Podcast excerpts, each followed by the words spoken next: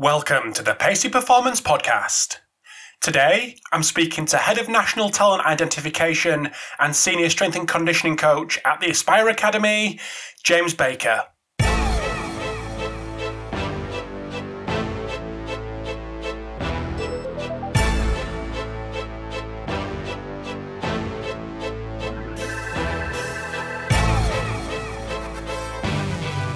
Despite James only coming on 18 months ago, I'm delighted to get him on for a part two. And ironically, this part two actually ended up leading to a part three because there was just so much information to uh, to cover based on James's new roles at the Aspire Academy. So, in this episode, we dive into so many different areas from bio banding to growth and maturation to some of the talent ID testing that goes on out in Qatar, and then how that translates to what goes on in the uh, in the pathway, uh, the LTAD pathway at the Aspire Academy as well. So whether you work with youth athletes and have zero budget, or you work with youth athletes and you have an Aladdin's Cave of sports technology like the Aspire Academy, like James, there's so much to take away from this episode. So I hope you enjoy it, and I will chat to you soon. This episode of the Pacey Performance Podcast is also sponsored by Perch. Perch is velocity based training made easy and built for the 21st century. So, engineered at MIT, Perch uses compact 3D cameras to monitor and manage weight room performance without detracting from it. So, Perch passively collects velocity and power data, outputs it in real time to athletes, and stores it for post workout analysis. So, Perch is a revolutionary and innovative product that enhances workouts, reduces injuries, and most importantly, saves time. Perch works with every level of organisation from the 2019 National Championship LSU football team, the NFL's New York Giants, military bases, high schools, performance facilities, and even individual home gyms, to name just a few. So, Perch is portable, easy to install, and intuitive to use, making it ideal for every facility and every training goal. No more pre workout setup, no more variables, no more broken strings. Set Perch once, optimize every rep, every set, and every training session. For exclusive deals and offers, tell them Rob sent you by going to perch.fit forward slash contact. This episode of the Pacey Performance Podcast is sponsored by Kitman Labs.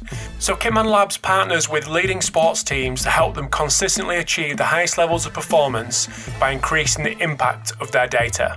So, over 200 teams across the globe rely on Kitman Labs' performance intelligence platform to quantify the cost of performance and injury and receive the right insights at the right time. Through unique outcome driven analytics and the most advanced athlete management system, teams can align their organizations around a shared view of what it takes to drive performance and health and move at the speed of sport to adjust and continuously improve. If you want to know more about Kitman Labs, head over to www.win.kitmanlabs.com forward slash impact. This episode of the Pacey Performance Podcast is sponsored by iMeasureU. So, used by leading sports practitioners and biomechanics researchers worldwide to capture and compare multi limb inertial data in the field, IMU Step from iMeasureU is a dual sensor and app lower limb load monitoring tool which helps practitioners optimize return to play for running based sports. So iMeasureU have just released their new and improved waterproof sensor Blue Trident, which includes ultra high G capabilities to quantify high impact steps such as cutting, landing, and sprinting, longer battery life to collect data all day, real time feedback to aid immediate interventions, and faster workflow so practitioners can review long training sessions within minutes of training completion. iMeasureU, now part of Vicon, works with military, pro, and collegiate coaches and athletes from around the world, including the Australian Institute of Sport, US Department of Defense, and collegiate and pro teams from around the world. If you want to get to know more about iMeasureU, head over to their website, imeasureu.com, or follow them on Twitter or Instagram at imeasureu. So, without further ado, over to the episode with James Baker. James, thank you so much for coming back on. I know it's only been February 2020 since last time we spoke, but I know things, a couple of things have changed, and we won't dive fully into the uh, into your background because you did that last time. So anyone that wants a little bit of an update on on the full background, they can they can jump over to that episode. But like I say, certain things have changed. Still in Qatar, but certain things have changed with the role. Would you mind giving us a bit of an update on, on what's going on with you? Yeah, sure. So, uh, yeah, for me now, it's three and a half years out here in Qatar at Aspire, uh, primarily working as a S&C coach in, in track and field across the development uh, groups, which kind of span the 11 to 15 age group, um, and the sprints group, which is sort of 16 to 19 before they transition to the, the national team. I have a, a secondary role as a performance support lead where I lead an interdisciplinary team um, who provide their services to the development groups, so psych, medical, nutrition, biomechanics, data analysis. Um, and then uh, in January, I, I, took on a new role as the, the head of talent identification. So that's in addition to those other roles in the, in the background, um, and that's overseeing the identification and, and recruitment process uh, within a sort of pre-academy setting, and looking at how who we who we bring into the Olympic sports side of Aspire. Uh, so uh, only obviously a, a, few months into that role. So the primary focus was picking up on the athletics recruitment, um, but the remit is across all of our, our core Olympic sports, which includes fencing, squash, table tennis, motorsport, and swimming. And it's quite a, an exciting project to be involved in as uh, Doha just won the Asian Games in, in 2030. So the, the guys that we're recruiting in the next couple of years, hopefully, we'll be uh, maybe starring in those in those uh, games for for Qatar. That's class. Knowing that knowing that that's coming up and that's the kind of end goal. I suppose it was like that with the World Cup. Yeah, yeah. Ten years ago. Yeah, yeah.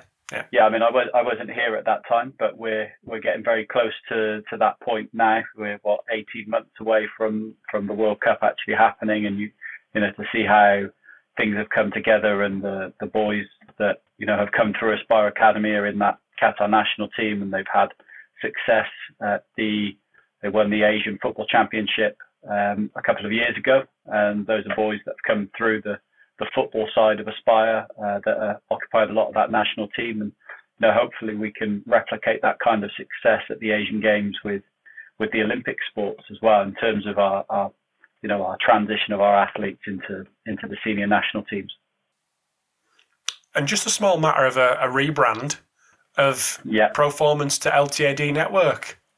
Yes, so that's been ongoing among all of uh, all of these job changes as well, which has been uh, an interesting an interesting period. Um, a lot of late nights working on that with with Mike and you know, our other our other business partner now Ben.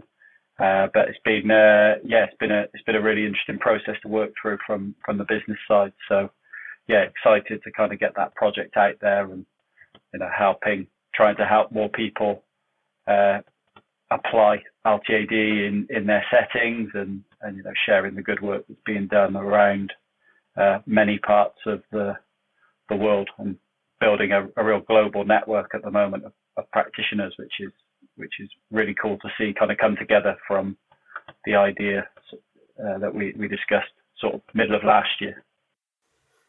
Sounds good, mate. I'm, I'm, I'm really keen to dive into the, the different roles that you've begun to, to undertake. And I think yeah. this is really interesting because it's an it's another example of strength and conditioning coaches not staying strictly within strength and conditioning. I think this adds weight to the fact that we can be malleable and really useful in various different positions. So, yeah.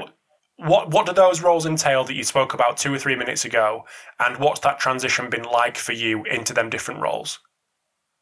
Yeah, I think I think all of them have, have kind of been natural sort of evolutions from work that I've already been doing. If if you know what I mean, in terms of even the transition from you know uh, the school to Aspire, you know, three and a half years ago, it was like become very ingrained in the, the strength and conditioning side and moved more away from the PE side.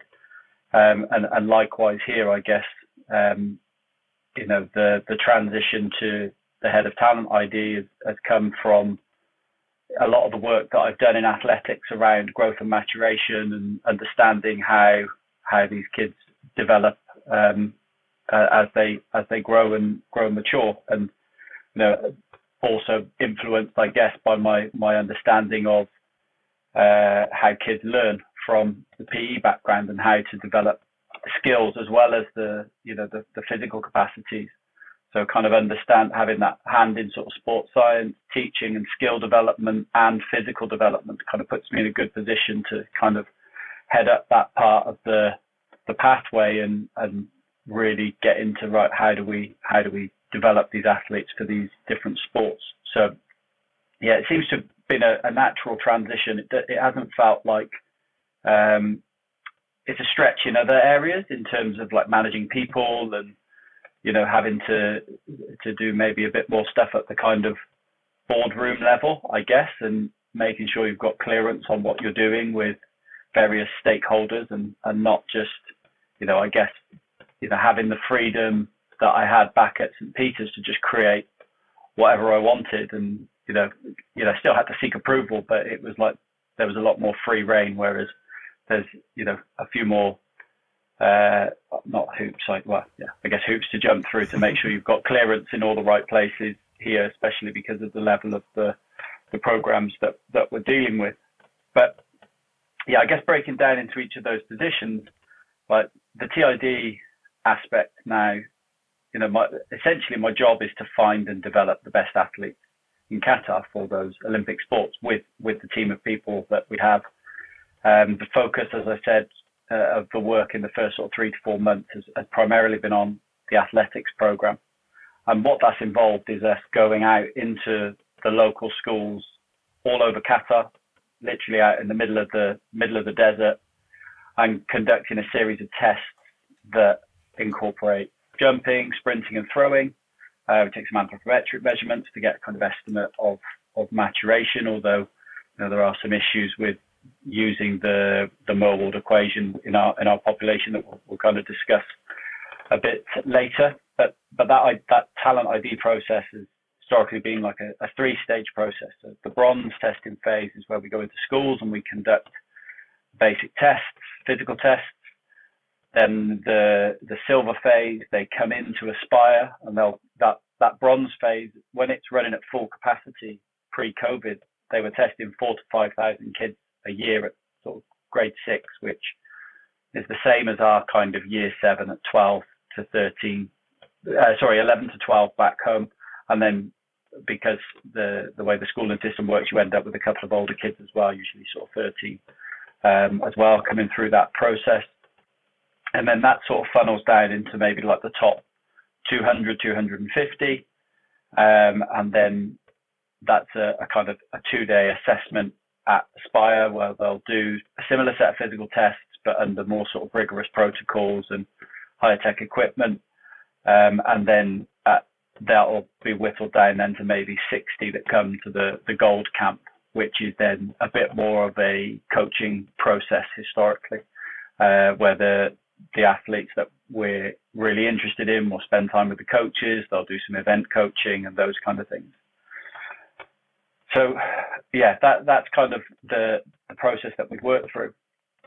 And then I guess I'm inheriting a, a system that's been in place for I guess 15, 15 years approximately now, and and that was you know, developed by a guy called Andrew Douglas, and he was uh, working with uh, Anthony Hazeldine as well, who took over when when Andrew left, and then now Andrew's uh, Anthony's gone, and, and I've I've kind of inherited it. And their kind of emphasis uh, initially was on having these physical tests, so vertical jump, 40 meter sprint, and a seated medicine ball throw, to really identify high levels of, of general athletic abilities, speed, power, upper body strength, that would make them, I guess, you know, indicate a good athlete that could then be channeled towards different different sports within within the academy. But I think what what they kind of realized over the years is that you know that it, it works well for athletics, but it, it doesn't really work so well for the other core sports that are more skill based,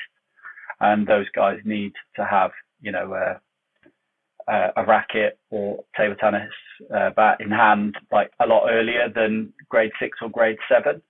Um, and I think for a lot of those kids, like the PE system is very different out here, very very much you know in a in a, in a developing uh, phase, um, and and they don't get exposure to some of that stuff before. So to pick up a skill-based sport at 11 or 12, and then you know excel in it when they've not had that from an early age is, is, is quite difficult. They can get to a decent level, but you know getting to world class is you know uh, a, a bit of a different ball game from from what I understand from the coaches. But the uh, the process works well for athletics. As I say, that's kind of been the, the primary emphasis in the in the first few uh, in the first few months. So yeah, as we as we've kind of sh- what we've tried to do this year is just sort of shift around our our emphasis to we still are looking at the physical data, but we're also I've, I've tried to incorporate more coaching.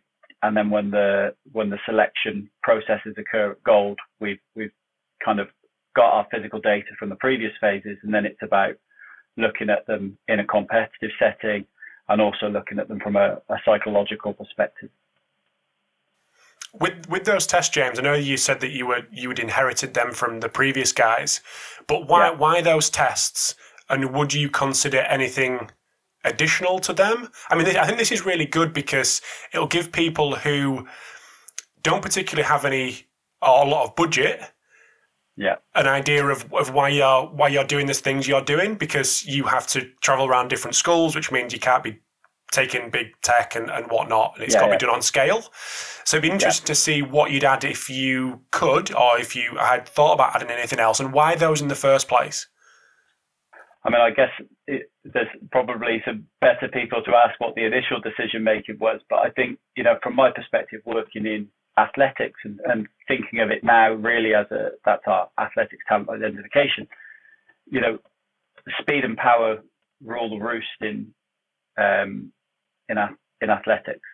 So if we've got an indicator from a, a vertical jump and a, and a sprint time, that tells us most of of what we need to know from from an athletics perspective. The the tricky bit is is when you're doing it at that age, the, the maturational differences come into play and you know they're at an age where early maturers are at a distinct advantage over later maturers. So we have to kind of try and factor that in when we look at the data, not draw too many sort of hard lines in the sand, so to speak, and, and kind of cut off points and, and try and look at the results from a, a maturation perspective as well. And that, and that I'd say is that's the, the biggest thing that I've tried to do this year. It's not necessarily trying to change the tests or try and do anything too fancy. It's, it, the, the shift really has just been in how we look at the data and pulling that data in uh, from from the sprint test, from the jump test, then looking at the um, the maturation status that we have to treat with caution because,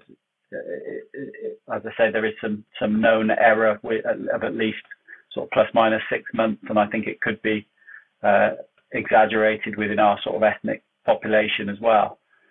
So I think it it was more looking at that and saying, right, well, let's group this, let's look at this data as a whole, you know, in terms of the the sort of age group that we're dealing with, but then let's kind of group those test results by their maturation group loosely using the Mirwald equation. So you know, we're, generally dealing with kids at this age between sort of minus three to 3.5 at a maximum. And then in the opposite direction, it goes through to kids that are circa PHV, sort of 0.5 years from, plus or minus PHV.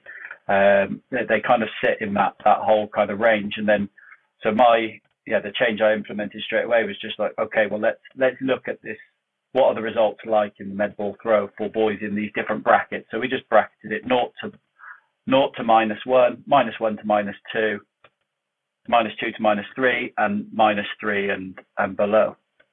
And what you could see is actually like even with that uh, analysis that there were significant differences in the performances of those of those tests. So that just gave us a, a different way to evaluate it rather than just the absolute score. So for I'll give you an example. If you've got a kid who's like circa PHV, you know, in the seated medicine ball throw, well, their torso is taller, their arms are longer. So just from the point of release being higher, they're going to throw it further than a kid who is shorter in the torso, shorter in the arm, and the ball is relatively heavier compared to his, you know, his overall body mass. So you know, the ki- the kids that are circa PHV might throw the ball five meters, you know, between sort of uh, four and five meters, or if they're if they're very good. Um, and then in but those kids that are minus two or minus three years from PHV, like they're doing well if they throw it over three meters. So you know you have to kind of put it in context and go right. Okay, this kid is, I guess, some of them 30 to 35 kilos. He's throwing 10% of his body weight and from a from a lower point of release, and you know he's got it over three meters, which for him is is is very very good. But if we don't look at it with that maturational side, then you kind of go, oh, he's no good. He only threw it three and a half meters. He's not going to be any good at throwing. And then the same applies with the with the sprint. If you get a very mature kid with the 40 meters, he might run, you know, six seconds or, or maybe slightly under if he's really good. A later maturer might be running like 6.5, 6.6, but has the potential to kind of run faster in the future once he's gone through through through PHV. So yeah, I think the yeah going back to the, I guess the initial point is it. I think the tests do work because of the the sport that we're looking for. Um, I haven't made up my mind as to whether we do anything different yet in terms of physical tests. I think the thing I would I, I would like to probably do is just if I change anything, it would be see them doing some athletics rather than changing the tests and seeing whether they actually like athletics and want to compete or or not. That's a more interesting thing for me. And I'd probably look at doing it the other way round is like look at them doing athletics type events before and then add the testing after to confirm what we think we're seeing. You know, and, and seeing them and seeing how they're coached how coachable are they? How do they respond to the feedback? How do they cope with, you know, the the pressure of of competition? You know, do they thrive or do they, you know, do they kind of wilt under the, under those pressures? So that for me would be, yeah, probably what I'd change. Not, you know, I'd love to say, oh, well, what I'd do is I'd I'd take Phil Graham-Smith out and we'll take the Vortex and we'll take the Laveg and we'll take the Optojump and we'll have a look at these kids in real detail. But the, the fact is, it's just not necessary and it's not efficient when you're trying to do that for you know a thousand plus kids like we did this year under under COVID restrictions as well. So you know it's kind of filtering at the first stage and then getting into um, yeah getting uh, getting down into the more detailed stuff then at at the sort of silver and uh, gold phases of that that process.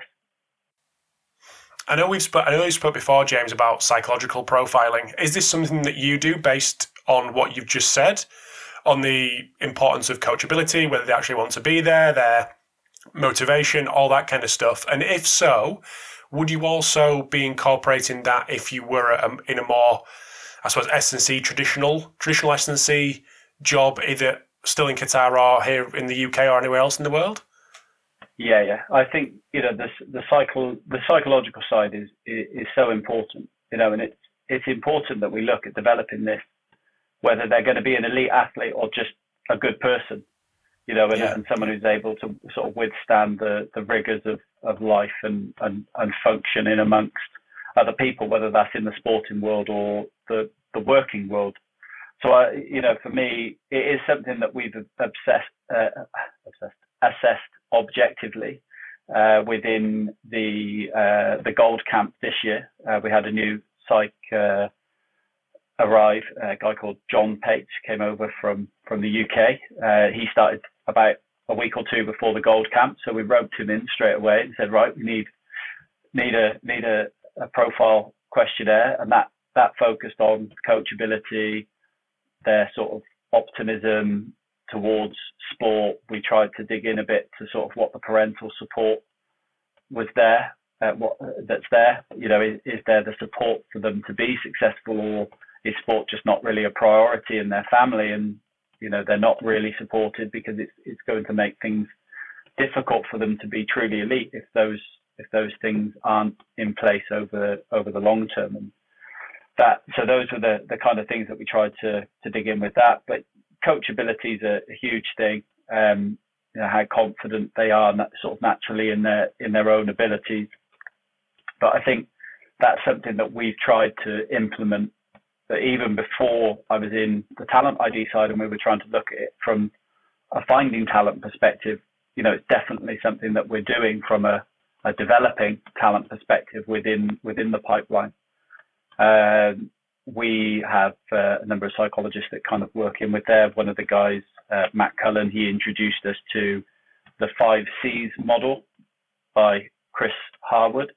Um, I always forget one of the C's at least, so uh, I'll give you a rough rundown: confidence, uh, communication, control, commitment, and did I say concentration? I think I say concentration. No, you didn't. No. I didn't. That's oh, maybe that was a five. The five. Maybe I got the five. Jackpot. so you look at that. That provides like quite a nice sort of overview of, of components that you would want to develop. And then I think there's other things that you can kind of add to that. And I, I think, you know, uh, there's uh, things like creativity, craftsmanship, collaboration. Like if you want to make it out, it's the sort of eight C's. Those ones that I was introduced to through a book called Educating Ruby, and it, it's uh, Ed Archer recommended it to me. But it, it looks at sort of what kids really need to learn to be successful, not just the academic side. What should the school sort of process or a development pathway kind of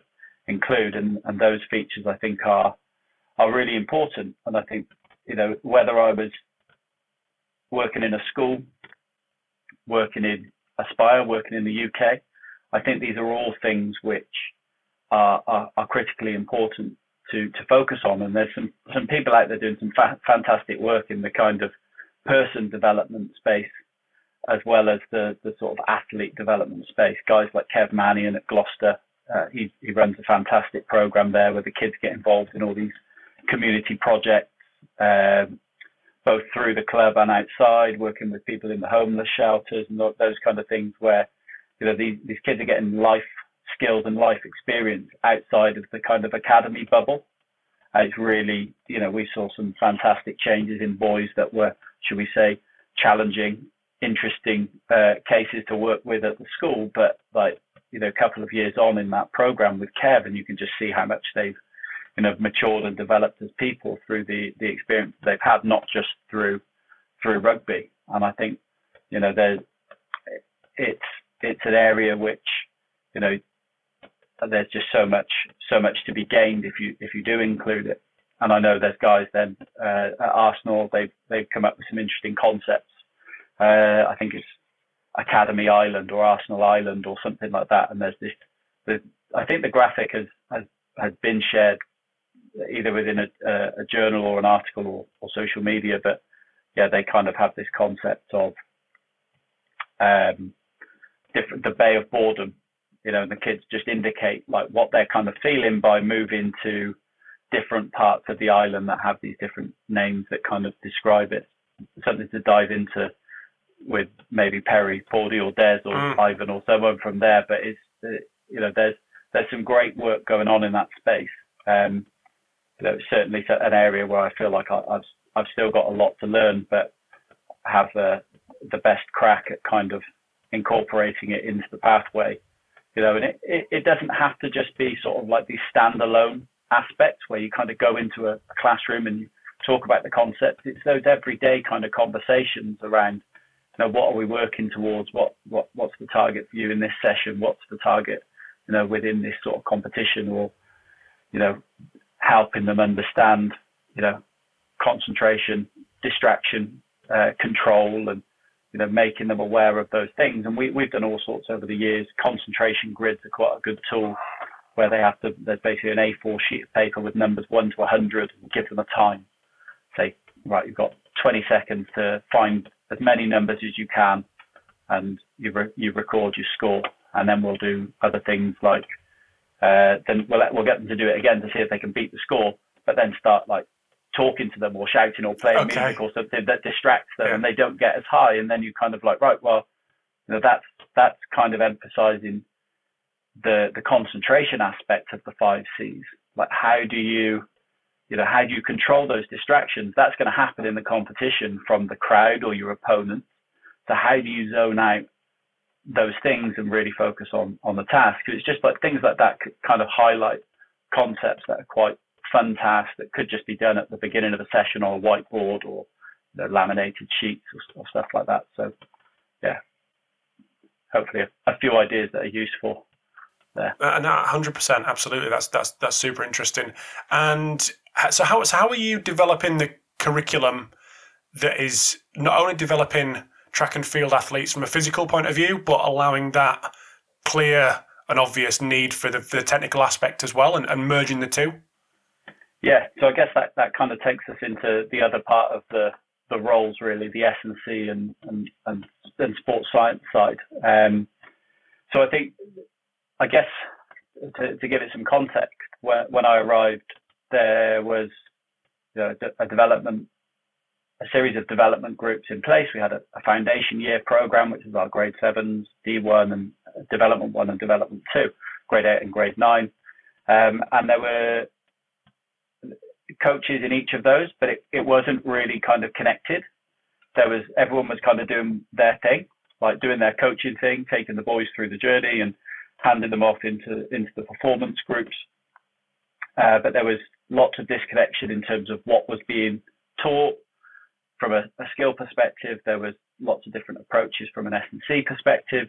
There was different approaches from a testing perspective, and this made it quite difficult to kind of you know look at data and understand trends of development and you know evaluate things in the in the context of growth and maturation because everything was being done at different times and there was good stuff happening, but it, we could I could just see that it could all be connected um, a, a, bit better. Uh, I, I landed at the same time as a, an athletics coach, um, Martin Brockman, and we were, we worked together in the uh, development groups for a couple of years. So the aim, you know, that that part of my role, it was about my remit initially was develop and deliver a an LTAD framework that that fits our athletics pipeline. But with Martin taking care of the, the technical skills on, on that side of the curriculum and, and me putting in place the sort of physical development curriculum that, that develops the physical capacities that are, are required for, for success in, in, in track and field. And then alongside that, you've got the, the, the aspect of developing the person from a, a psychological perspective as, as well. And that kind of all sort of fits together. Um, within that as well, my, my job was to sort of oversee the testing and reporting processes and, and how, how we use that, that data using growth and maturation to understand the performance with age and, and, maturation and biobanding, and then you know through that also helping to identify what the athlete's strengths uh, and, and, weaknesses are, uh, and guiding them towards you know events or other sports where where where they've maybe got a greater a greater chance of of success. But that was a you know quite a that was an interesting um, sort of project to, to to work on alongside Martin and and get I guess really into the the detail of of you know the, the the the technical side of the athletics event, and then really trying to find appropriate ways to to develop the physical capacities alongside that. How how interesting has that been for you jumping between the two, jumping between the S and C and the talent ID, and how have you? I suppose how have you come to terms with with that, I mean, you've gone from P, kind of PE teacher to to S and C coach. Then you move to Qatar yeah. and you're still in that S and C position. And then you've got this talent ID bit kind of on the side, but you've still got very much an S and C head on all the time. And then and then yeah. kind of going in between the two. Has that been a tough transition, or has that been kind of logical progression based on what you were doing? I, th- I think, like I said before, I think it's just been a, a logical progression, and a lot of what I was doing in the performance support lead role around the growth and maturation side and aligning everything from a testing perspective. So, you know, we, although I said things were disconnected over the course of uh, the the sort of two to three years, like it gradually fell in place that I had I had control over development uh, the foundation year, development, what we now call development one, development two, and development three. So I had control over the whole sports science approach uh, for the last sort of, I guess, 18 months, looking after all of those groups and being able to align that testing data and take a more consistent approach to um, uh, monitoring the, the, key physical qualities. So the things that we monitor are strength, power, speed, um, reactive strength. So being able to do that consistently and look at it from a, a growth and maturation with a with a growth and maturation lens as well as the age group lens. But I was being drawn into all the talent ID conversations anyway, whether that was just whether they're going to transition to throws, jumps, or sprints, or, or endurance from a, sort of a plus 16 perspective. Um, and I was getting because people were aware of what I was doing. I was being pulled into the the younger conversations about who should we we be bringing into the academy, and, the head of athletics was aware of what we were doing from a from the biobanding side of things. And he was it was you know just a, a kind of natural move to to kind of go that way. And know, my head's still heavily in that space now because of the research that we're we're trying to do uh, in terms of growth and maturation and, and track and field. Uh, so it, it all, to be honest, just feels, for, uh, certainly on the athletics side of the talent ID, it's just a continuation of what we're doing with some some extra responsibilities. And I think I just, you know, uh, having worked closely with the athletics coaches, we can see what's required from a skill perspective. We can see the the correlations between the physical tests and performance and we can look at those qualities from 11 through to 18, 19, and, and, and what what it takes, I guess, to to win and qualify for some of these higher level events. There's some fairly clear thresholds that are kind of coming out.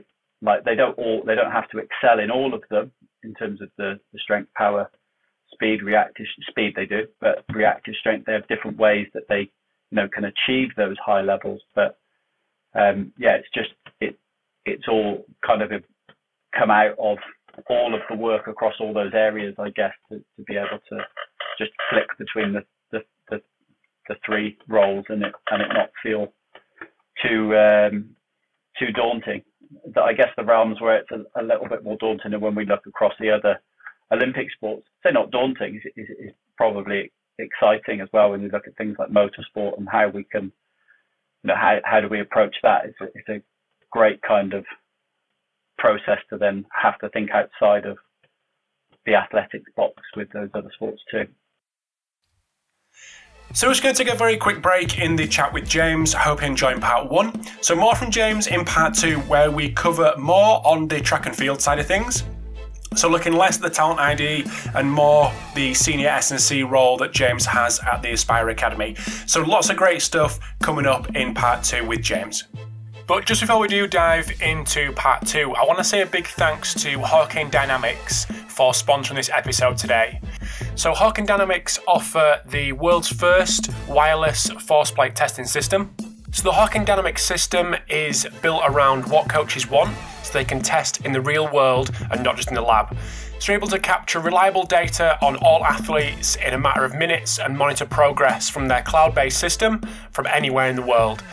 So, as I've mentioned, the Hawkin Dynamics force plates are wireless, which means they're portable, and they're also trusted by teams at a number of different levels in a number of different sports. So, integrating force plates into your athlete monitoring system uh, could not be easier and more affordable. So, if you want to get to know a little bit more about Hawkin Dynamics or actually see their plates in action, head over to the website, uh, which is hawkindynamics.com, um, which you can, I mean, you can also schedule a demo and follow them on Twitter at Hawkin Dynamics. And also sponsoring this episode today is Black Box Fitness. So, Black Box Fitness are a sports performance equipment manufacturer based in Belfast in Northern Ireland. So, if you are looking for a full gym fit out, if you're lucky enough to be looking for a full gym fit out, or just want to add additional pieces to what you've already got, whether that be barbells, dumbbells, plates, maybe a new rack, some flooring, etc., etc., have a little look at what Black Box Fitness can offer. So you can head to their website, which is blkboxfitness.com, or for a more informal view of what they do, head over to their Instagram because they've got some really cool images of some of the recent projects that they've run in Australia in the UK, in Europe, etc. So head over to their Instagram, which is at BLK Box Fitness, and they're the same on Twitter. Because you, have got this LTAD head, which is where you the, the space that you've been operating in for, for, what seems like forever since we've been speaking years ago. Yeah. But then you've got then you've got this flip to national championships, Olympics, world games, all these kind of competitions, and you've got to flip that to go. We're actually producing young people that are going to compete and going to win at these kind of these kind of levels. So, do you want to dive into the, the work that you do with the sprints and the hurdles guys from an S&C perspective? Yeah, sure. I mean, I, am part of a in in all of these phases. I'm part of bigger teams. You know, I'm I'm one guy in in amongst six athletics coaches at uh, the development phase. Uh, there's another S&C coach, Chris Brandner, who, who's also involved in the delivery at, at that point. And then at the sprints and hurdles team, there's myself, another S&C, Patrick Mills, um, then the, the the sprints and hurdles coaches Ross Jess and, and Lee Christopher, and then psychologist and uh, uh, sports science lead on that side, Luke Gallagher as well. Um, site guys Jaime Diaz. Um, he's um, yeah, so that that whole team are around it. My my role is part of that as part of that group from the S&C perspective is you know the or the sorry the whole team's role is to prepare those guys towards competition at, at an international level in, in sprints and hurdles and that's kind of like the youth and junior age groups so the guys go up to kind of under 20 and some of those guys you know, at 1920 represented Qatar in the uh, Doha 2019 World Championships, either in uh, I think we had a guy in the 200, 100, and the and the hurdles, and the relay. Unfortunately, the relay got canned because one of them uh, pulled a hamstring in uh, oh. in his individual event, so that the guys didn't get to race. Um, but there's been a number of guys, including uh, Hamida now is on senior national team. Uh, Mahamat Khalid is uh, also on uh, uh, senior sprints team. So these guys are, are coming out of that pathway and heading heading to that level. And I guess you know, what what that kind of entails is the development phase is about setting up skills broadly from a, a technical perspective. They do multi-event running, jumping, throwing, we do all the physical, try to fill all the buckets, I guess, from a physical perspective in the S&C. And then when you get to the the the, the performance groups where they've kind of specialised towards sprints and hurdles, is then building on everything that we've put in place in the in the development phase. So pushing the physical capacities now to to meet the the demands of the sport and, and what we kind of understand it takes it takes to win from a, a strength and power perspective, maximizing the strengths that they have and kind of minimizing their weaknesses, making sure that they're robust enough with some physical capacity testing um, around sort of key muscle groups that that we know are are potentially problematic in in athletics. It's, primarily lower body stuff, calf, hamstring, glute, trunk, adductors.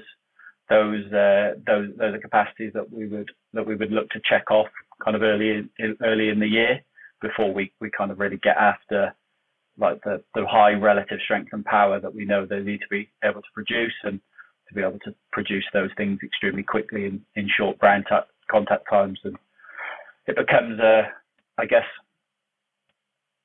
it, it depends on the coach's kind of philosophy at that stage as well about how they kind of want to to develop those those sprinters, what they kind of see as what they'll do on the track versus what they'll do in the gym. Um, there's obviously with a like I'm, I'm, comfortable coaching speed, plyometrics, strength, power work, but you know you kind of the coach also is very comfortable in coaching those those things and being an athletics coach and someone both you know Ross and, and Lee both have clear ideas about how they would also do that because they've been doing it for years either as athletes and working with coaches, and so it's a it, it's really a, a, a real joint effort between us all as a as a, a team around those athletes to kind of determine what is what is appropriate. Um, but yeah, the I guess the aim through the process, and again, it's another kind of three-year process from 16 to 19 or 20. You know, a lot of the guys were looking to to qualify for for World Under 20s and prepare them for that transition to the senior national team. So there's another layer of development of psychological uh, psychological skills, put the coping strategies in place with Jaime, um, and then yeah, transition to to national teams. But another big part of that phase is that in order to achieve those um, those performance levels, there's also a lot of time that those guys will spend out on on camps during the year. They'll usually travel at least twice a year to compete uh, in competitions that are, are, kind of bigger and more challenging than, than what we than what we get here, like locally. Um, they'll compete regionally as well, sort of in the Arab region, but they'll they'll get out into Asia and, and Europe as well at, at times of the year to make sure that they're you know they've got an opportunity to to develop, be challenged, and and also to to run the standards that are required to to kind of qualify to some of these major competitions. You mentioned a couple of times about what it takes to be get get to get to that level from a from a physical perspective and yeah. the benchmarks. Can you dive into that, or is that something we're going to potentially come to later on cover? No, no, no. I think we, I think we, uh, I think we definitely can sort of touch on it. I mean, you know, I, I looked at um, things that, well, whenever I'm trying to look into these things, I look at what other people are doing in other areas of the world and looked at some of the stuff from the EIS and Michael Johnston's presentation within the the UKSCA um, conference a few years ago. You know, for, for, sprinters and jumpers, they have a, a threshold of 80 watts per kilo in terms of relative power is where they're trying to get to, and and we kind of see a, a clear sort of uh, I guess pipeline towards that all the way through the, the development processes, and it, it seems to be you know from a from a world under 20s perspective, like these kids if they can put out 70 watts per kilo in a counter movement jump. That's a, a good indicator of their their um, I guess their raw physical qualities. Um, in a in a not it's not obviously specific to the event, but it's a, it's a good indicator. And most of the guys that have qualified kind of hit that that kind of marker and higher towards towards the 80 watts as well. And obviously, there's a ongoing process then to take them beyond that, but that's probably something that will occur post post Aspire. Uh, we see some, we, we monitor 10.5 uh, rebound jump to, for, for our RSI measure as well as drop jumps uh, in the older groups. But again, we've tried to align the testing all the way through the group so we can look at how that develops longitudinally. But yeah, uh, again, it, it varies from athlete to athlete, and you get some athletes that are, are more elastic some that are more concentric in, in nature. Some will really excel in the counter movement jump. The guys that really excel in the in the 10-5, uh, we, would see RSI numbers using flight time and, and contact time above 4.0, and guys that are really talented, probably closer to five. Like we've got some young guys at the moment that are up around sort of 4.7, 4.8 uh, on on that RSI.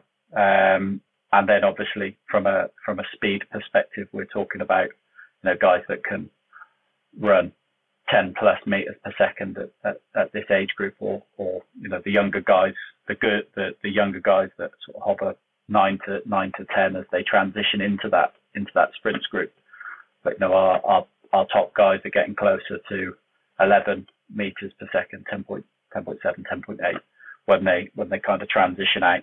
Um, so yeah, and then those are those are kind of the, the physical things that, that we would look for. But I guess you know in, in athletics, the, the key thing is the the the distance you jump, the height you jump, or throw or, or sprint. That's ultimately the the, the, the true measure of, of success in, in our in our in our sport. But those are the kind of physical things that we would see underpin it, underpinning it. But each athlete kind of particularly at that older sprint age group, you kind of see, you know, Ross Ross has a really nice concept around like sprint typing. So this mm-hmm. sprint typing concept is that you know you've got guys that are more concentric, elastic, or uh, I think the terms they use uh, uh metabolic or, or, or fascial, and you kind of see that these guys are what they can achieve like the similar results in terms of the track on the track, like in terms of final time at 60 or 100 meters, but, but how they get there and do that is, is very different. So, you know, you've got some of the concentric guys that really dominate the first 30 meters of the race, and the the the elastic or or metabolic guys are kind of slower to start. But then what you see is that those elastic guys, when they when they're upright running and, and it's all about the the stretch shortening cycle and, and rapid ground contact times and, and utilizing more eccentric forces, they just come into their own in the 60 to 100 phase and they just they just bounce down the track. Whereas some of those concentric guys are just hanging in there.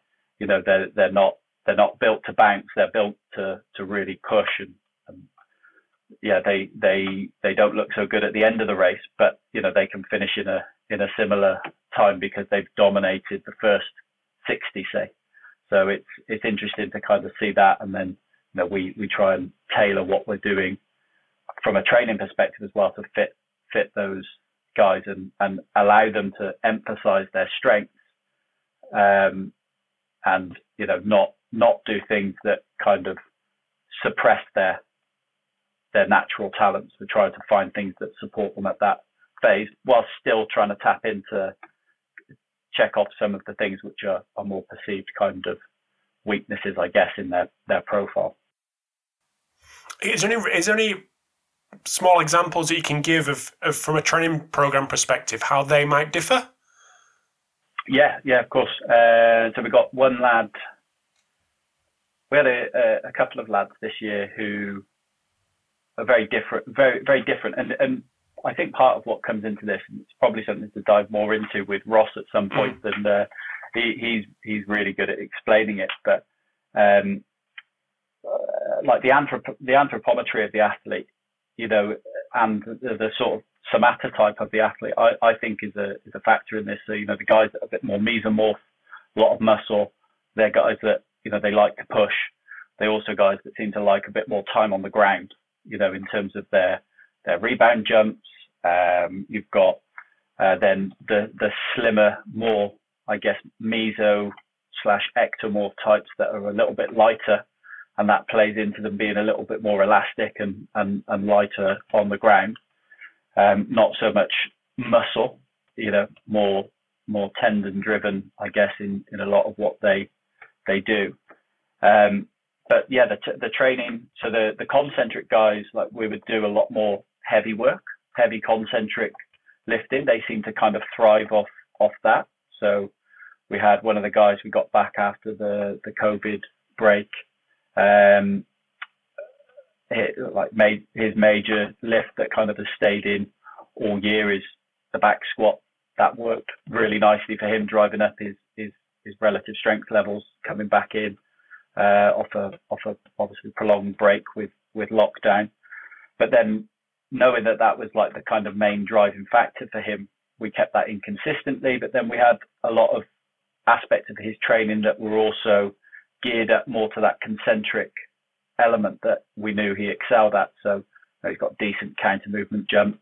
Coming in, he I think his counter movement jump was about 45 or 45 centimeters hands on hips with um, watts per kilo around, I think he was around sort of 60 watts per kilo, something like that. But yeah, he, through the phase, we had aspects of his program where it was more like concentric orientated jump, loaded jumping. So trap bar jumps just with um, a sort of step down in load through the set. So we'd start off with 40 kilos, 35 kilos, and then two sets at 30. We'd have the GymAware on that and just kind of get him to move those loads faster and faster week on week.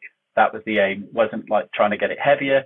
It was just let's move these loads quickly from deep angles that were were really um, you know feeding into to what he he does well. Had some Olympic lifting stuff in there, and then we'd have you know, other aspects of the program that were just sort of about general health and, and wellness around the, the, the hamstrings, calves, and, and glutes.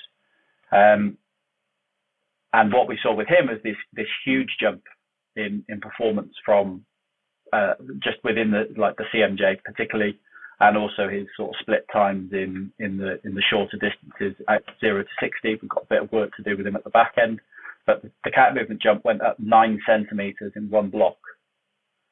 Went from 45 to 54, and it was nearly at 70 watts per kilo in in it. And you know we had another athlete that was on I guess on a similar program, and we were we were we were kind of trying to check off some boxes from a, a I guess a, a, general perspective, get his relative strength levels up. Um, but he was a different type of athlete. He was he was definitely more of the the elastic type, and we kind of chipped away at that for a few months, but he just didn't respond in the same way to the other guy. You know, his his his sprint numbers weren't changing for the positive. You know, they were just sort of flatlining. His jump numbers were staying fairly similar. And for you know, there's there's not a kind you can't tell immediately. You can have your inclination about what what will work and, and, what won't based on kind of what you've seen of them from the, the previous years. But yeah, these guys kind of yeah, there's a little bit of trial and error with what works for them. And for this guy on a similar program to the other, but you know, a little bit more um, yeah, he wasn't working at, at, quite the same sort of strength levels, so it was a little bit uh, adjusted down. But he just he just weren't we weren't seeing the positive changes in jumping metrics, sprinting metrics as as we did with the other guys. So we kind of switched it up and went for some more partial ranges of movement, bit more elastic type work, some some uh, uh, repeat loaded jumps sort of stretch again things that tap into the stretch shortening cycle and the things that he was he was good at some some loaded pogos some some partial single leg partial range um, single leg work and all of a sudden his numbers start to creep up because we're giving him things that that really suit him and that you know some of the heavier lifting that we were trying to do with him was dampening the the system i guess you know it, it he wasn't able to to deal with it in the same way that the other guy was because it, you know it was what fed the beast in terms of the mm-hmm. concentric guy, but it kind of suppressed the the elastic uh, things that made this guy excel at, uh, in in his own sort of way. So it's kind of yeah a, a bit of a trial and error process to get there, um, and you don't really know what you've got until these guys come out of PHV, you know, and you and you see a m- mature frame and you see what kind of muscle they've laid down when the testosterone hits.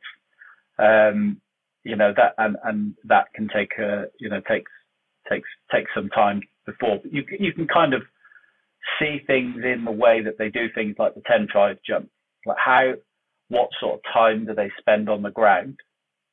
Is it you know if they're in the the really elastic guys that can that have got the, the springs will will be off the ground somewhere between 120 and 140 milliseconds in that 10-5 jump. The concentric guys might be 160 to, to 200 in in that, uh, and you can you can you can get that down obviously with with with plyometrics, but there's a you know a, a kind of seems to be with those younger groups, uh, you can see some kind of natural tendency to to want that that time on the ground or or or not need it at all, and that kind of creates a bit of a picture of what you you think they they is going to work for them down the line. But again, as I said, you have to kind of wait and see what the the body becomes post post PHV. Mm-hmm. So I'm just going to take a, a, little bit of a step back, and yeah, I guess when you get into a new role, any new role, especially when you're in a different country, you'd come into a program and you kind of carry on what's there, what's there, and you, you you mold things over time. I suppose now you're in a time where you have done that and you have molded and and adjusted certain things. But in mm. terms of the athletics pathway, what have those what have those things been, and, and why have you gone the way you've gone in terms of putting your own stamp on the on the pathway? Yeah, I think you know, I think the the first thing to probably consider when you move into a new role and you're trying to shape something is is kind of how how do you do that? And you know, there's always challenges along along the way to making changes, especially when you come into an environment like Aspire, where there's a lot of people who are very, very good at what they do, and they're there because they've been successful at, at what they do and they have their way of kind of doing it. So, for me, it was about trying to it was evolution and, and, not revolution, not trying to change too much too quickly, or you know, as people would say, not rocking the boat, um, and trying to look for some early wins with some some kind of low hanging fruit that that could have an impact and then help build people's trust, I guess, in my my skills and abilities, uh, and build buy-in with those people that are are essentially the decision makers in the in the pathway, um, and things you know that comes from having lots of discussions,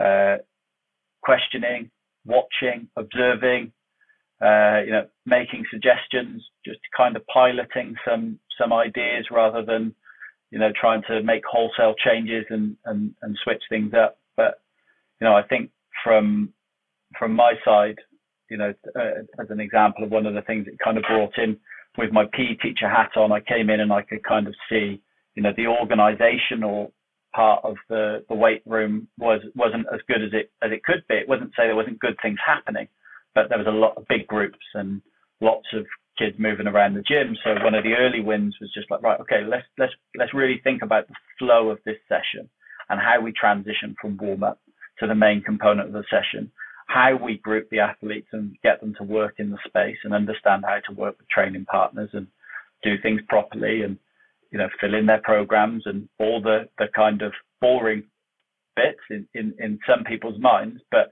things that have a huge impact on on what that session um, what that's uh, how that session goes in terms of the the the behavior, in terms of the quality of the work done. If you get all that stuff in place, you can do a lot more coaching, uh, not just herding cats in a in a in a gym environment with with the young guys. So I, we put a lot of emphasis on who was we thinking about who's going to work with who, what platform are they on, what platform are they on in relation to those other kids that we know that if they get too close to, they're gonna they're gonna talk and you know mess around, and they they actually more interested in swinging on the lat pull down and kicking Swiss balls around the gym than they are actually training. So you know it's those kind of organisational things early on that that help me kind of win over some of the the coaches. Like oh yeah, you know I remember the one coach just the one day just absolutely had enough in the gym. He was just like, I can't work with these guys in, in here. I'm going, I'm going home. And uh, yeah, we kind of uh, the next time we kind of put put this framework or organizational aspect in place. Came back in and he was just like, it's completely different. You know, we've actually coached today. We can see what's happening. They've they we can see that they've learned. They were learning before and they were they were getting stronger and everything else, but you know, it was it, we we just took control of the session, and that you know I think was was a big step towards them. Then like, okay, this guy knows how to work with kids. What else does he know? Okay, and it kind of you know they they kind of got to know my approach to to physical development, and then it was like you start to be able to shape a little bit more. Probably after the first month. First month I was kind of just observing, but you know, Ken, my uh, my my dad always used to say to me, like, wherever you're working, he said, make people's job easier, not harder.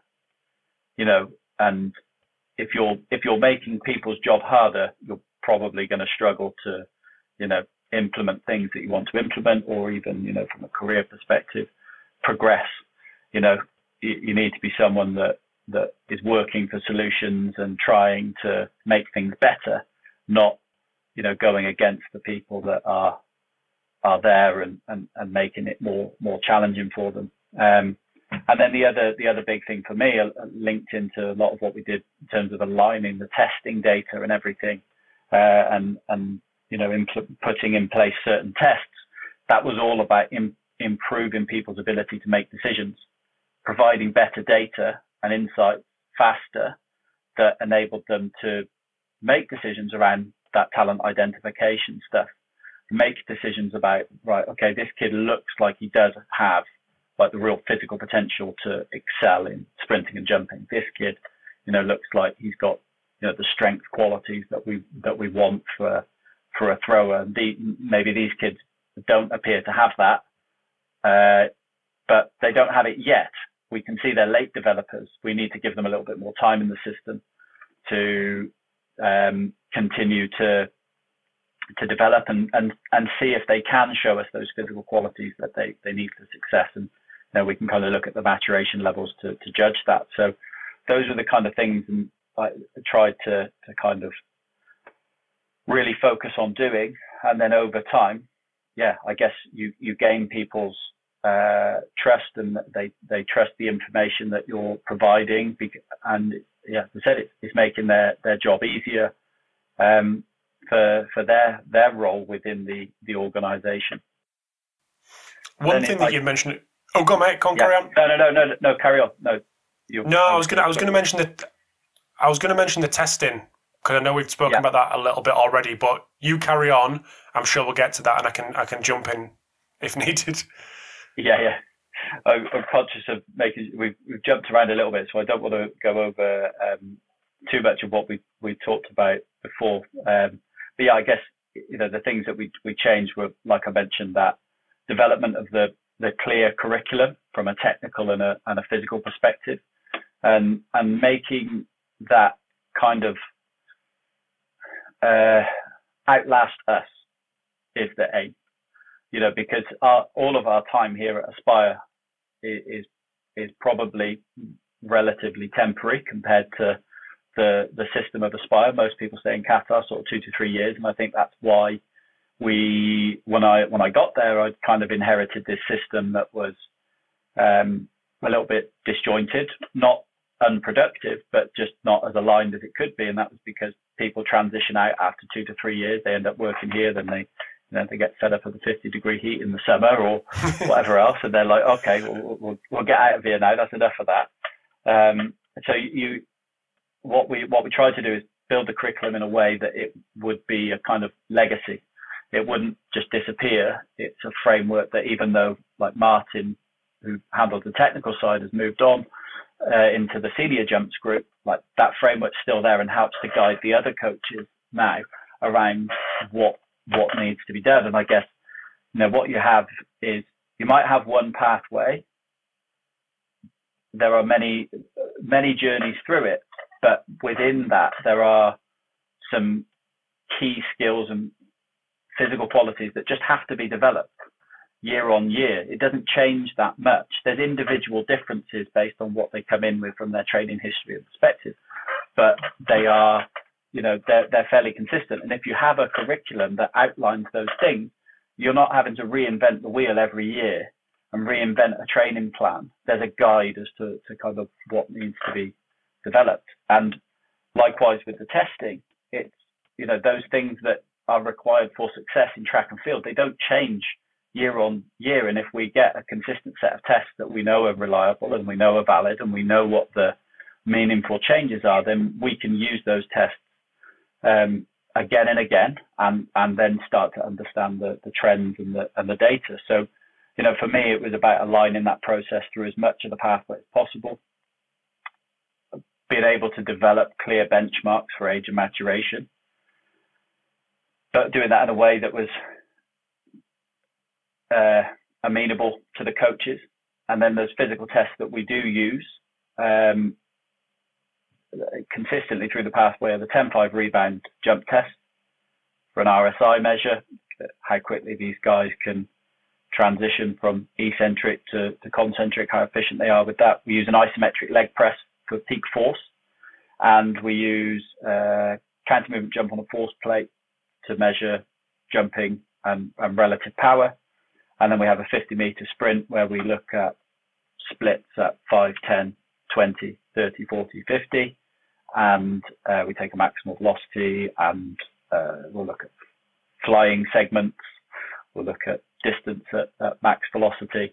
Uh, so a few things that we'll we'll get into there, and and then it, it's about I guess what the coach wants to see and how they want to see it, and, and making sure that that information gets to them in a way that that they kind of of under they they understand.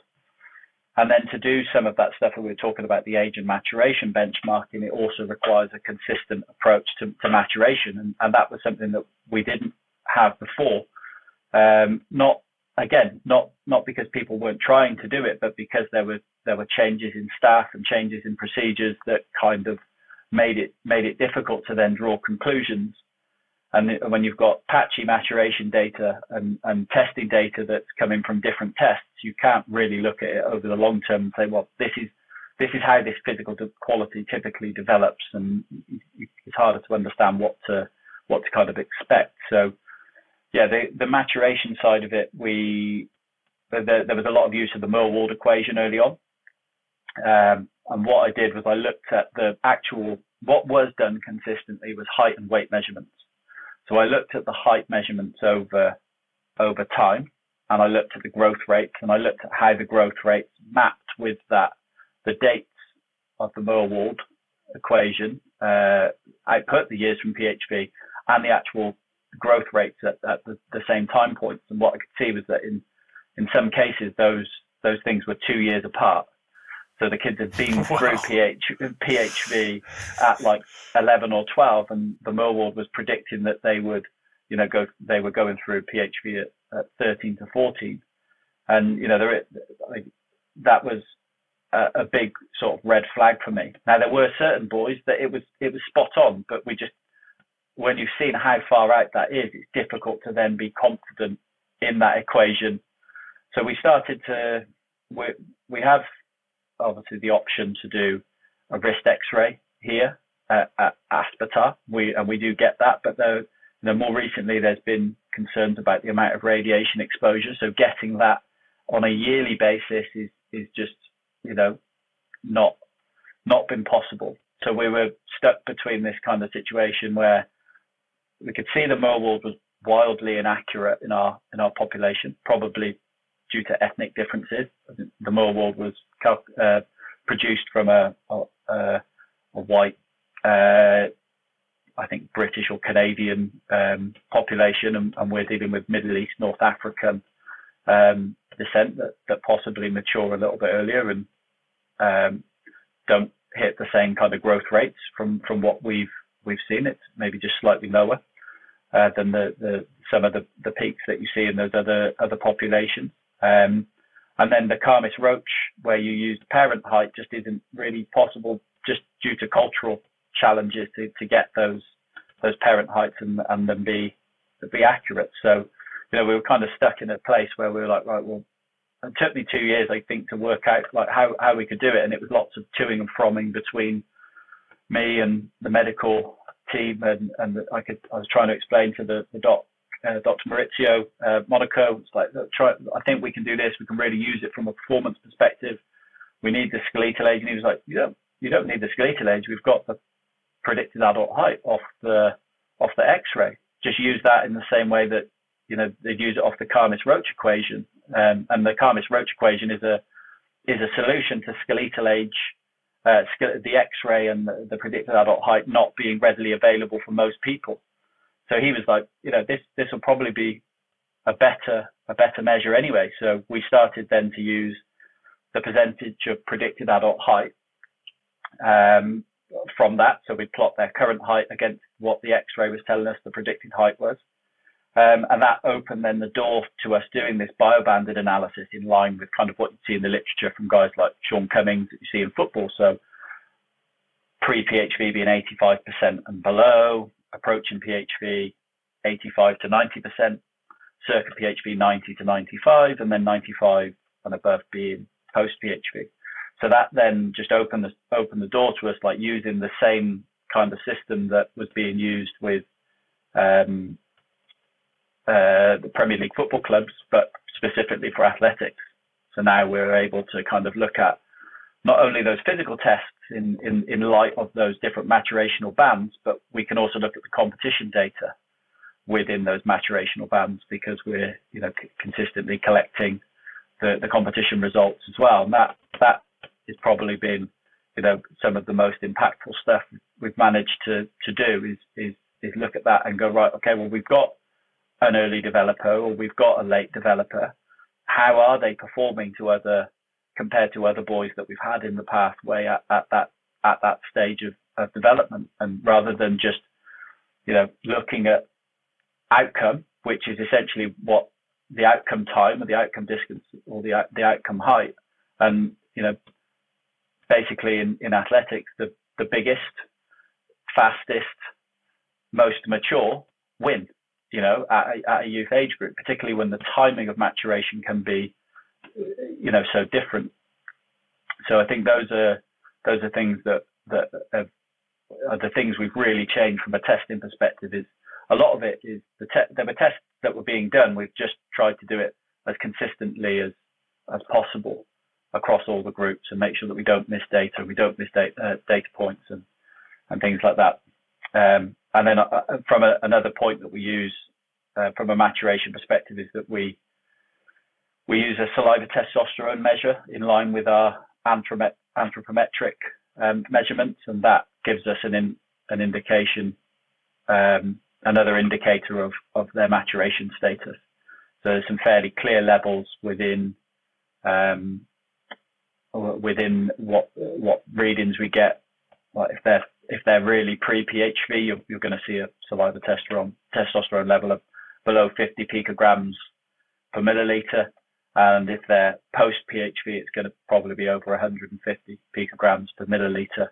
So if we're, you know, if if for whatever reason we're not able to get an X-ray or we're not able to, uh, you know, they've they've missed part of it, we can get an indication from something like that. And you know, although we're not getting another X-ray, you know, we can kind of we can kind of see when those things are changing and look at look at the, the changes in testosterone. We look at the, the actual growth rates, things that are happening on a on a from a, sort of a quarterly basis. Like, uh, is the growth rate going up, and does that match with what the the the predict the percentage of predicted adult height is saying? So is it is it accurate? Again, it's it's like checks and balances around those measures. And then you know from I guess you know you probably tell we're collecting a lot of information uh, the other the other key thing that I focused on was like making this data available quickly to coaches and and doing that um, in a in a, uh, in a, a dashboard. So we we built that out in in Power BI. All of those key physical metrics, all of the growth and maturation stuff, all of the, the, the competition data is, is in the dashboards as well. And then all of it comes from all these different sources, pulls into one report uh, within Power BI that the, the, coaches can then flick through nice and easily rather than fishing through spreadsheets for, for these numbers. And you know, each boy has a profile within that. Um, so they can, yeah, we can we can clear when we're having meetings and we can look at how they're tracking. We can just pull the dashboards up and kind of look at, okay, what is it this kid needs to work on from a from a physical perspective, or how is he performing? Where do we where do we think he's gonna where do we think he's gonna go? And again, that that was probably a, a two to three year building project to kind of get that dashboard where we wanted, uh, getting all the tests in that we wanted, and making sure that things work smoothly. Fortunately, we've had some good mentors on that side in terms of Kenny McMillan and Marco Cardinale mm. to, to, help me build that out, uh, and and Jack Andrew as well has been been fantastic. Uh, and I, I, regularly do something which ruins the whole thing. Go crying to Jack, go crying to Jack to save my ass. So uh, yeah, regularly, regular, regular sort of the team effort to keep that thing up and running. I'm conscious that all that sounds absolutely amazing, but there's plenty of people out there who will think, yeah, but James, I've, I've just not got the budget. I'm in a school, yeah. I'm in a lower category football club, even a higher category football club may not have the have the um, facilities to be able to do some of the stuff that you've just talked about. So how can those people take what you've done in with the facilities and the resources that you've got, but get similar information with more budget solutions? Let's say. Yeah, I, look, I've been in that complete opposite position. I, I'm, I'm currently in Aladdin's cave of sports science, but I've also been in a, a, state secondary school with zero budget doing vertical jumps with chalk on the wall and you know standing broad jumps with a with a with a tape measure and, and things like that. So I I know what it's like at both ends of the spectrum, but I think there's some there's some key sort of principles, I guess, that you, you need to apply regardless of whether you're using high tech equipment and, and things or, or not. And, and that is whatever you are collecting, collect it consistently. You know, what we're doing from a maturation perspective is we're, we're obviously trying to push the boundaries, but you can do the Khamis Roche from, from the parent's height and get the same percentage of predicted adult height bands. Um, you can just do regular height and weight measurements. You know, that's a lot of a lot of what we use, even though we've got all the fancy stuff around it. We're looking at actual changes in height, actual changes in weight to, to see where PHV and peak weight velocity are occurring because everything else is an estimation. But that is actually what is happening at that time. And whether it's, you know, changes in leg length, it's also height, you can you can look at those things as well. And and and that's you know, you watch that unfold you know, just by taking your regular height measures. So as long as you commit to doing that on a regular basis, like you can do a lot of a lot of what we're doing without the, the bells and whistles. And then, you know, from a from a testing perspective, yeah, set, settle on your jumping test. Maybe it's, you know, you, okay, you could be you could have an, one of the apps, the jump apps, or you know maybe you've got a basic contact map that you can you can do that with, and you can get a lot of the same uh, information out of it if you don't have a contact map, you can do standing broad jump and standing triple jump to look at the differences between a concentric and you know more elastic task and you know are the what are the kind of ratios of those those those jumps know are they someone that really excels at standing broad jump but doesn't excel in standing triple jump well you know that could be something then that tells you you need to do a little bit more plyometric work with with with that athlete in the same way that we would use the the 10-5 test to tell us about reactive, you know, reactive strength. And there's some some great coaches like Bo Schexnayder that you know use that as that's that's what some of his key sort of jumping tests, the, the ratio of that standing broad jump to standing long jump. Um, you know, um, squat jump and counter movement jump and the elastic utilization ratio. You can you can do those things. Just I used to do that with literally chalk on the wall and a tape measure at, at St Peter's before we had it, and then see like, oh, okay, well, you know, this kid's squat jump and counter movement jump are the same. We we need to do some some work on you know more more elastic quality. So you, you can you can do things like that. You know, you could have a from a sprint testing perspective, you could hand time stuff. It's not perfect.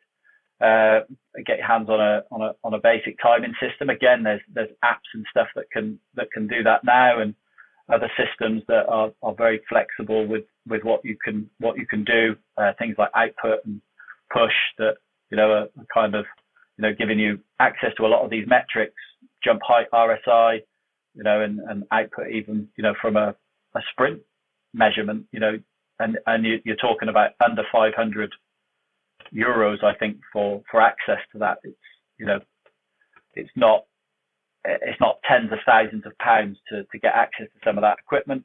From a strength perspective, you know, looking at rep max testing, you know, or just you know, I tend to do rep max testing just from working loads in the in the gym. Look at look at that. But you can also, you know, you can get your own ISO testing with, you know, a, a crane scale, uh, uh, a bar, and a, and a and a plate that you fix to the floor. And if you're working in a school, go and see your your um, tech department or your design tech uh, teacher. Yeah, tech teacher. Yeah, go see him and say, you know, I, I, need this. Can we get it? Or even, you know, some of the uh, uh, the caretakers and things. You know, they'll they'll they'll help you build this stuff. And that was what we did. A, a lot of it back back in St Peter's was just, you know, using all the people around us and the resources to, but then settling on stuff and and sticking with it and not chopping and changing all the time. You know, okay, we're going to go with this. We're going to measure it. Stick with it consistently, and then you can see the data and do it across all the groups and then change it subtly over time, pilot test new things. But also, you know, I think there's so much to be gained as well by building partnerships with the universities locally to, to, to schools and settings and clubs that don't have that. You know, you've got some fantastic sports scientists and, and lecturers in, in that space that can provide unbelievable support and access to equipment that, you know, all the equipment that we've got at Aspire, but without without the cost. And the university gains a lot because you know they've got great learning opportunities for their students and meaningful partnerships within the community. You know, for them, they stand to maybe gain a few students from your from your program into their pathway if they have a if they you know have a positive experience with it, or you know, that could involve going to the university for testing days. We used to we used to do that, um, and uh, uh, yeah. So I think there's there's there's lots of ways and means. You just got to kind of get out there and answer the questions and uh, not answer, ask the questions and have you know those conversations with those people that are there and and say, look, this is what we're trying to do. We don't have the resources to do it. Would you be interested in partnership, part, partnering up with us to to get this thing moving? And you know, more often than not, the answer will be, yeah, they'll they'll mm. they'll do that. And if they don't, try the next one. Absolutely, there's plenty of universities going, yeah. around with uh, wanting to get students. So yeah, anything that can, can tick a box for them, in association with a club, an association with a college, school, whatever it may be, given these experiences. So yeah, great call, great call. Thanks for tuning in to episode 345 of the Pacey Performance Podcast. Hope you enjoyed the chat with James. Big thanks to him for giving up his time. It was a logistical nightmare with the heat over in Qatar to uh, to line it up and make sure we got the, everything right. But it was a pleasure to uh, to get James on and get it done. Also, big thanks to Hawkin Dynamics, to iMeasureU, Black Box Fitness, Kitman Labs, and Perch for sponsoring this episode today. The podcast could not run in its current form without these guys, so I really, really do appreciate their support. So thank you for tuning in, and I will chat to you next week for a part two with James.